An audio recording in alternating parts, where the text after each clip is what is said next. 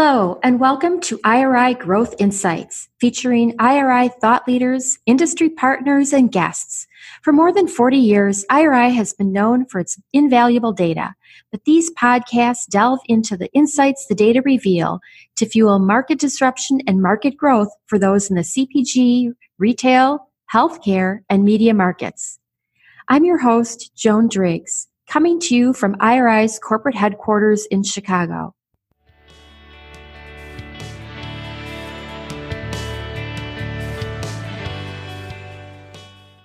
Hello, and welcome to another episode of IRI Growth Insights. Today, I'm talking with my colleague, Chris Dubois, Senior Vice President of the Protein Practice here at IRI, and we're going to be talking about retaining confident cooks. We have a lot more people in the kitchen. Many of them are newly confident. So let's talk a little bit, Chris, about some of the lessons from 2020 and some of the opportunities for 2021. So welcome. It's great to be here, Joan, and thanks for having me. Sure. So, as the title of this episode would indicate, 2020, as grim of a year as it was really great for the kitchen. The kitchen saw a lot more activity this past year, as so many people found their way to that room of the house. They invested heavily in cooking accoutrements and things like that. And of course, the grocery store was there to serve them. So let's talk a little bit about what happened and how we're ending out the year. Yeah, 2020 was a landmark year in a lot of ways. We saw tremendous sales increases all the way across most food departments in the supermarket. And I know over the last 9 months, we've shared a lot of those statistics and talked about those trends. But if I think about, some of the things that really matter inside 2020, you kind of hit on one of those points, is it's less about the big sales increases than the fact that that a lot of America's households have transformed their cooking capabilities. One of the things that gets tracked is sales of new utensils, new appliances, and those have all just skyrocketed this year, up hundreds of percent in many cases. So what people have found when we're all trapped in our houses, sometimes literally trapped, is the kitchens needed some new fry pans. They needed some different spatulas or cooking tools. And then in many cases, a lot of new appliances became a center point of the kitchen, air fryers and pizza ovens, things like that were not really around 5 years ago, new technologies. And people are becoming very comfortable using them. One funny thing is just over the last 20 years, I've spent a lot of time with industry associations, working with retailers and CPG companies. And then one of the questions we'd always have is, how do you get people to cook more at home? And how do you get them to really be educated about cooking? And there was a lot of energy put into that, a lot of whiteboards, and a lot of marketing campaigns. And what we found is it took a pandemic to make it happen. Which that was not on anyone's whiteboard, Chris. No, that was not on any list that I ever saw. And if I think back through all those whiteboarding sessions with the different associations, one of the things that kind of stands out is even though we didn't get the answer right, around pandemic, what happened was there's been a lot of work and marketing behind helping consumers create those kind of meals. So the infrastructure has been set up about recipe development, about the integration of recipes, about how to cook and different techniques of connecting with consumers, whether that's on YouTube and videos or creating new characters. Some associations have actually done that to help people cook meat better. So that's kind of interesting right there, because we do have a combination of people, boomers, so people my age who already had a lot of confidence, but they're looking for inspiration. And then a lot of young cooks who really needed to know some of those basics, some of those step-by-steps, like how do I use the frying pan and the spatula kind of thing. So tell us about what some of these organizations did, because to your point, you mentioned YouTube. What does that look like? Are there a lot of virtual classes and things, basics? Yeah, there are a lot of virtual classes. And the National Cattlemen's Association has put together a very strong helping series on how to cook beef better. So it's everything about recipes and asking more about and helping to share information about how to cook different beef cuts. So if you think of why did beef have such a great year, part of it is, you know, consumers felt comfortable trying new cuts, and you could see it in terms of sales across the store. Same thing goes for pork, that there's been a lot of progress in terms of some of the, in fact, pork had a tremendous year. If I think about it, that's a protein that's been flat for so many years. And it was actually a star performer in the meat case. Is some of those good numbers for things like, you know, different cuts of beef, pork, turkey, is it because of some of the supply constrictions? You know, where I think you had mentioned to me last time on our podcast that people had their similar like go-to cuts of meat, but when they're not available, you know, maybe you're incentivized to try something else. Yeah, I think back in May and June, people likely had to switch. In other words, they probably didn't find maybe all of the cuts that they'd wanted to inside the store, so they probably had to switch.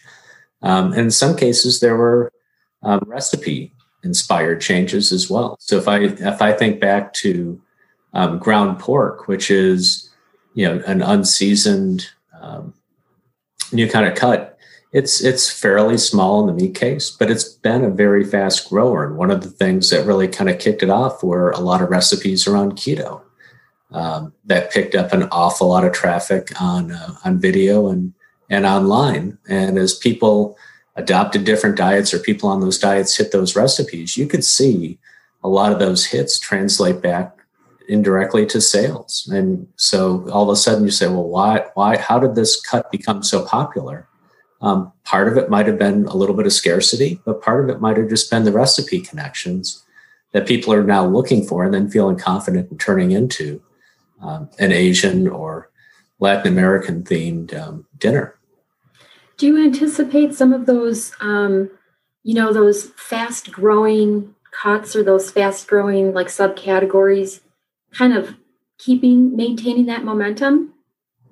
Yeah, to me, this will be a multi-year trend. You know, if I look back 5 years ago, and even if you look back over the last 20, for example, the American chicken industry was built off of boneless, skinless chicken breast.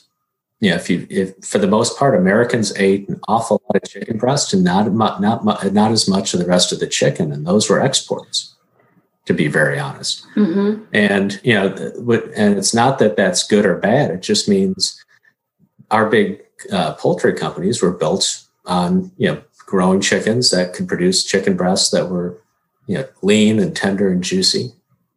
But what we've seen in the last, you know, 3 to 5 years, and particularly in the last three, is the growth of dark meat. You know, boneless thighs have been a huge grower, you know, typically double digits every year.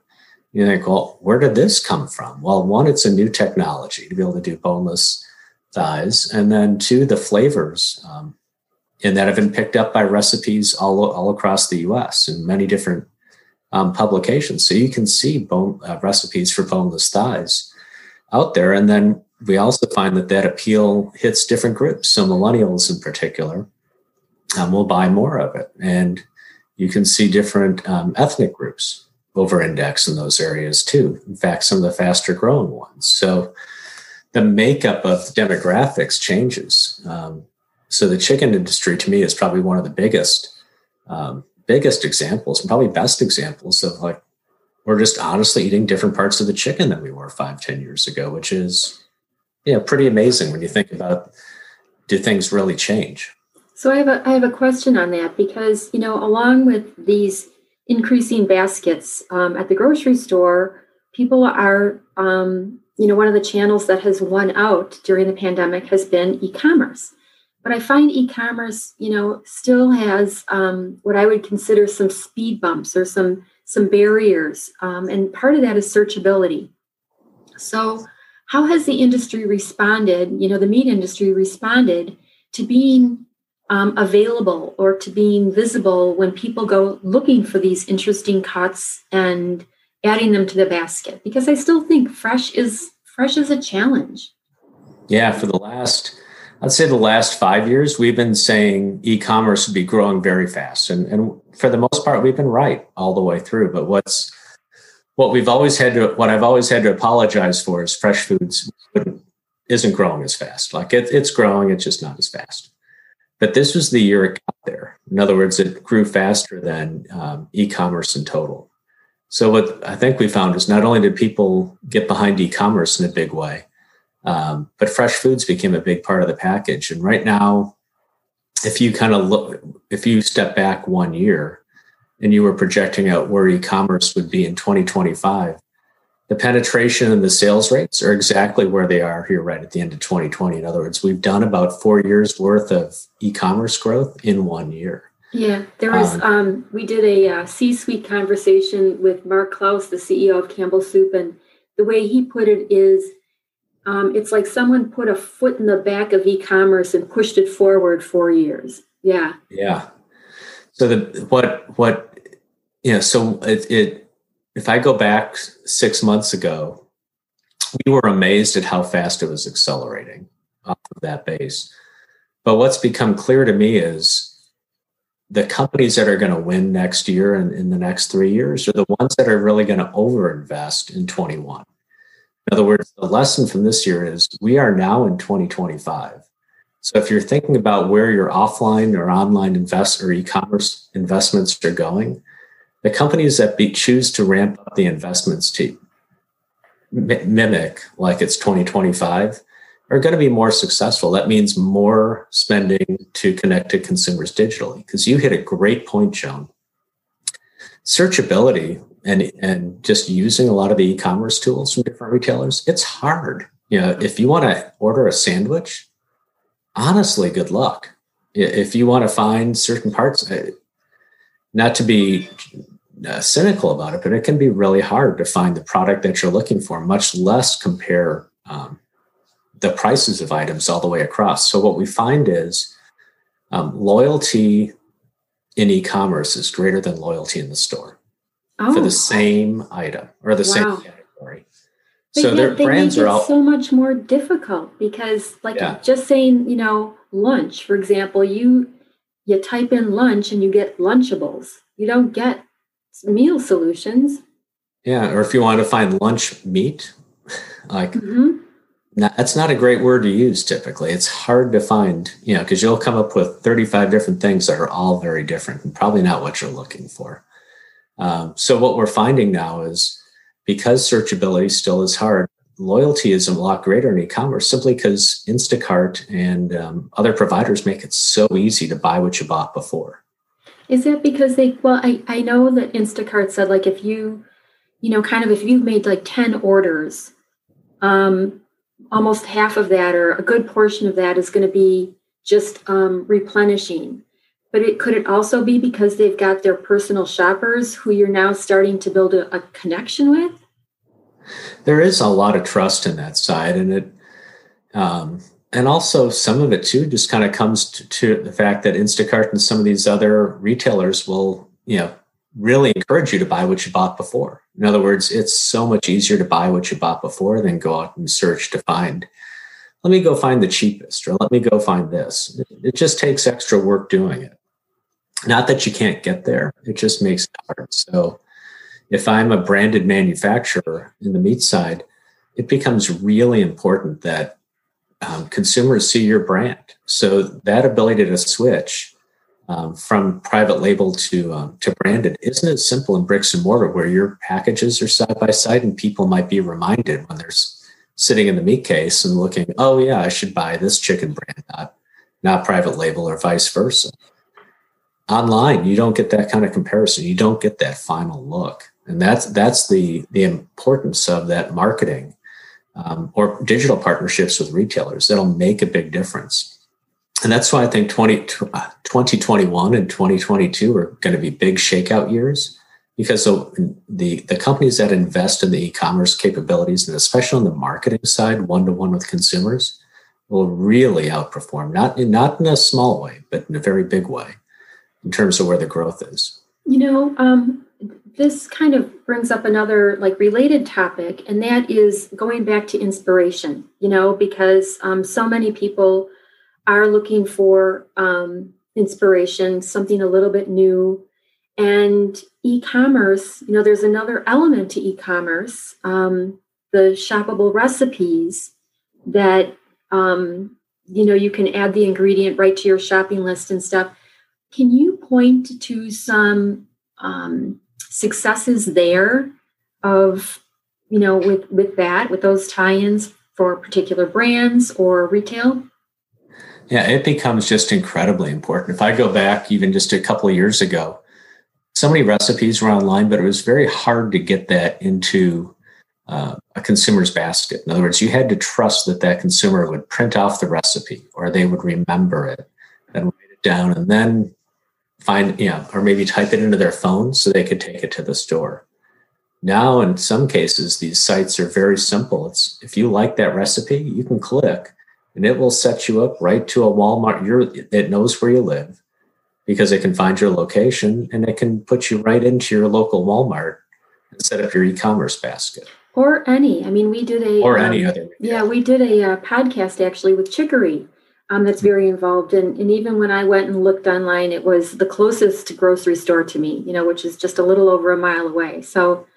yeah, that's a game changer, isn't it? It makes it so easy to say, I want that recipe and I love, let me buy it. And particularly for ingredients that you're not familiar with, you know, that it's like, oh, good. I don't have to figure out where this is in the store. Someone's, you know, it's already on my list. They're going to point me in the right direction. Yeah. And the other thing too, on inspiration is, you know, the one thing I've noticed is a lot of consumers, at least through some of the research we're doing, as well as, some of the manufacturers I work with, more and more are using voice activation, be able to take notes and include items on their list. So as they go through the week, they can add an item saying, remember, whether it's Alexa, Google, whatever else that is. People are using it more and more and having comfort in just keeping lists throughout the week as a remembrance to include that into a list. So some of those inspirations can happen a little bit more organically now, instead of trying to write something down, find out where the note was. Maybe it was left by the phone and, the shopper in the household didn't see the note. We missed it. So the old days of trying to get those things in are different. So I think that the ability to capture inspiration, whether it's a marketing inspiration or whether it's recipes, off of big sites, to me, that's a big changer, because this is a great avenue then for a lot of manufacturers to create that ability to go from inspiration right to the shopping basket.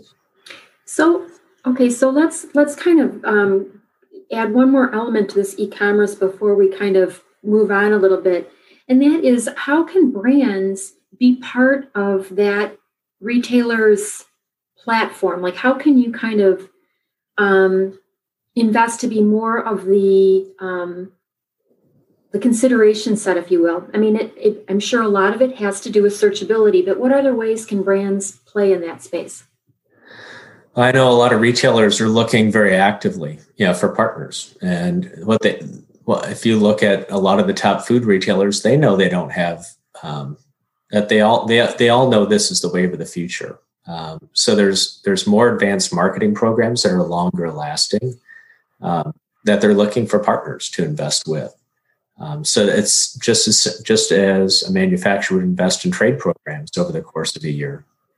The digital platforms now are taking on a life of their own. It's not just hey, by the way, can you include some digital ads for us? Or, hey, by the way, could you put something on our website? They're actually real marketing programs on their own, and it's a new avenue for spend. So for some manufacturers, you're going to say, wow, this is over and above. On the other hand, e-commerce is really the huge growth engine that really drove incremental growth last year. And it becomes the space where manufacturers can really separate from their competitors. Or if you're a number 3 brand, this is a chance to go take the number 1 position inside that retailer, because you're going to take a disproportionate share of e-commerce. And so to me, this is going to be the new avenue for brands to really shake up their market share in the next 5 years. So, in a nutshell, can you talk about some of the winners and losers of the past year, and really what those winners did right, and where opportunities are for them? So we learned an awful lot about new buyers this year. And I think if I think back to March, April, my teams in particular spent a lot of time with clients on trying to track new buyers and just understanding, wow, how many new buyers are coming in and how big is this? And how many products do they buy? How many new flavors do they try? We spent a lot of time looking through things like that. But as the year went on, what we found was that new buyers were very responsive to advertising. And as you kind of lined out, some of the different responsiveness, what we found was if a manufacturer targeted new buyers in a category within the first 4 weeks, they had a return on advertising spend that was 10 times greater than if they had waited 4 months. So the difference between 4 weeks and 4 months is a 10x return on your advertising spend. Where in the world can you find those kind of results? So if you think about why did some companies do exceptionally well this summer, this fall, it's because they went after new buyers in a time when maybe they were a little capacity constrained and thought, well, do I really have to advertise when everybody's going into the stores to buy my product? What they found was buyers bought their products a lot more than their competitors. And that's what I just call competitive separation, which is a really generic term for saying some brands really outperformed others, whereas normally you don't see that kind of separation. And for example, if you go back to 2019, most of the top 5 to top 10 brands were in a very tight range if you look at sales growth versus year ago. One brand might be 3.8, another one might be 3.6, and both of them would say, wow, we had good years. And so that's a very maybe not a lot of differential. Maybe a few others were in the +2, +1. So if you think, wow, 5 brands within a few percentage points. Well, this last year, we've seen some brands grow 30, 40, 50%, and some grew 15. Now, the brand that grew 15 in that example, you'd say, wow, that's a pretty good year, right? 15%, anybody likes 15%. It's good, but it's not 50. It's not. So that's competitive separation is exactly what's driving it. But if I look at what caused it, it's all about getting after the new buyers and helping people in the kitchen, become confident cooks and driving the recipes, driving the marketing to drive the adoption. So retaining those new buyers is going to be hugely important moving into 2021. And I'd like to talk about some of the factors there. I know one thing, for example, because 2020 was such a weird year for holidays that, people had permission almost to start their own traditions and do things a little bit differently. And to me, that's a great way to get new buyers. But let's talk about some of the elements that we're going to see impacting purchase in 2021. Things like, lifestyle. Are we going to be, we're going to be a little more mobile, I would imagine, I would hope, than we were in 2020. People might be going back to school. People will be going back to work, hopefully. So let's talk about some of those factors. Yeah, you bring up a couple of really good points. Most of us had to work through working from home at some point. Whether, maybe some people are lucky enough. I just say lucky because I'm still at home and sort of miss being around the office, but there are some people who are in the office off and on. But what we're going to find next year is even if we see people becoming more mobile again and be able to go back to work, go out to eat, you're going to see probably a 3x increase over 2019. In other words, there are 3 times more people /days working at home than there had been in 2019. And that's a really big deal. So if I go back to what we were talking about in May and June, it's wow, everybody's working from home. Well, it's not so much that it's neat, but what it sets up are brand new need states, brand new opportunities. So what does a work from home breakfast look like? Does it have to be the same old thing, or do you create something different? Whether it's a different kind of different shaped breakfast meat to fit into an English muffin, whether it's, something else that sparks interest for someone who's stuck at home working at home for lunch.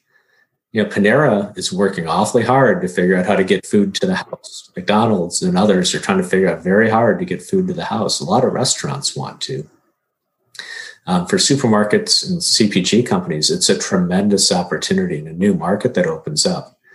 You know, the other one is we see people now, in the past, we used to talk about 70% of people didn't know what they were going to cook for dinner that night if you quizzed them in the afternoon. Sure. And the answer now is, well, if you're at home, you've had probably 3 or 4 shots at that refrigerator. At least if you're me, you have.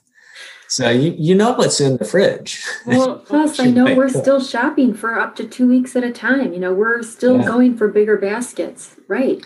Yeah. So if someone's working at home, they have a little bit of time to prepare for dinner and get mentally prepared for it. So if you think back to the fact that people are much more confident in the kitchen, they've restocked the kitchens with items. Now is the time to re-energize around recipes and communicate to people in a different way, because they might have a few more minutes to prepare for dinner. And that means maybe dinner preparation's half an hour, not 15 minutes. Right. And find the, find those ways to keep them inspired, and make it easy for them to try new things.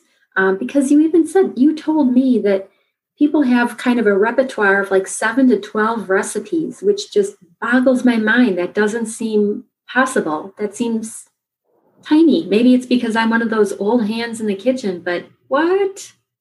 Yeah, I mean, there can be little differences in maybe a sauce or something like that. But if you kind of study what people and have people write down what they eat every month, you see a basic cycle. Like maybe you'll have pasta, like maybe it's marinara and marinara sauce. Maybe another week it's 4 cheese. Like just because you uncorked another bottle of spaghetti sauce doesn't make it that much different.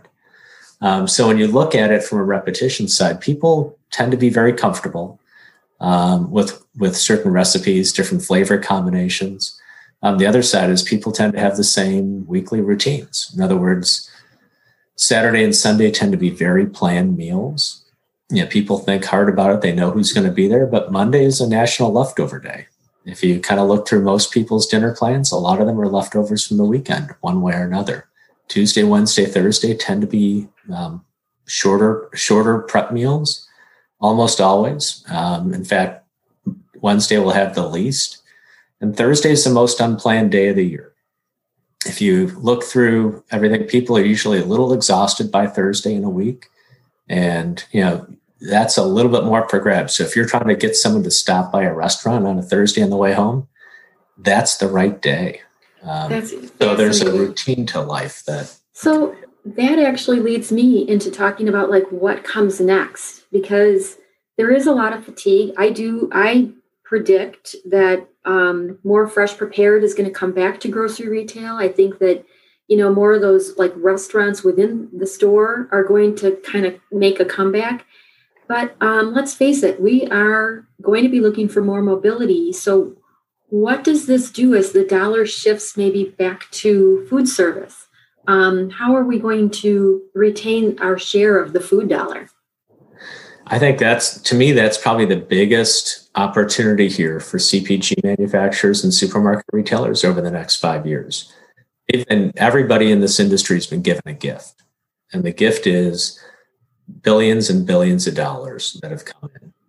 Now, and you're right, Joan, everybody's going to want to go out to eat. The moment, if everybody got a vaccine tomorrow and, you know, we were all safe and nobody was going to get sick, I think the whole world would go out to eat and probably travel and do all that. But once we get through that explosion, the question becomes, will we go back to really going out to eat as much as we had? I think every forecast I'm seeing says supermarkets are going to retain about 51 to 50% of the dollars, versus if you go back to 2019, they were getting about 47 to 46 cents out of the dollar. Mm-hmm. So the mere fact that it's back to call it a 50-50 game is tremendous. That means more dollars are going to be retained. So this is all about helping people through those new need states. If more people are working from home, because that's just how the world changed, you know, not so much the pandemic, but just the world changed, then there's more cooking to be done at home. You know, and I would add too that, frankly, you get more for your dollar spent at home than you do when you eat out or when you dine out. And I think that as people kind of come out of this, one of the things they're going to appreciate is how much more of a bang for their buck they've gotten from cooking at home. You know, not only has it been, hey, this isn't as bad as I thought. I like taking ownership of something that I prepared, and the pride that you get out of that. So it's interesting. It will be interesting. I'm with you, Chris. I think that more of the food dollar will stay at home, but man, brands and retailers are going to have to work awfully hard to keep me inspired and maybe give me a little bit of that shortcut every once in a while. No, and inspired's a great word, because I think that's part of the key as well. Is, you know, we've got people who are pretty much exhausted of just being at home. I mean, we're all tired of the same old clothes and the same small areas. So everybody's gonna be looking to get out, and it's whoever wins that, whoever can inspire people the most, will likely do great things, and that's part of it. That's marketing at its core. Yeah.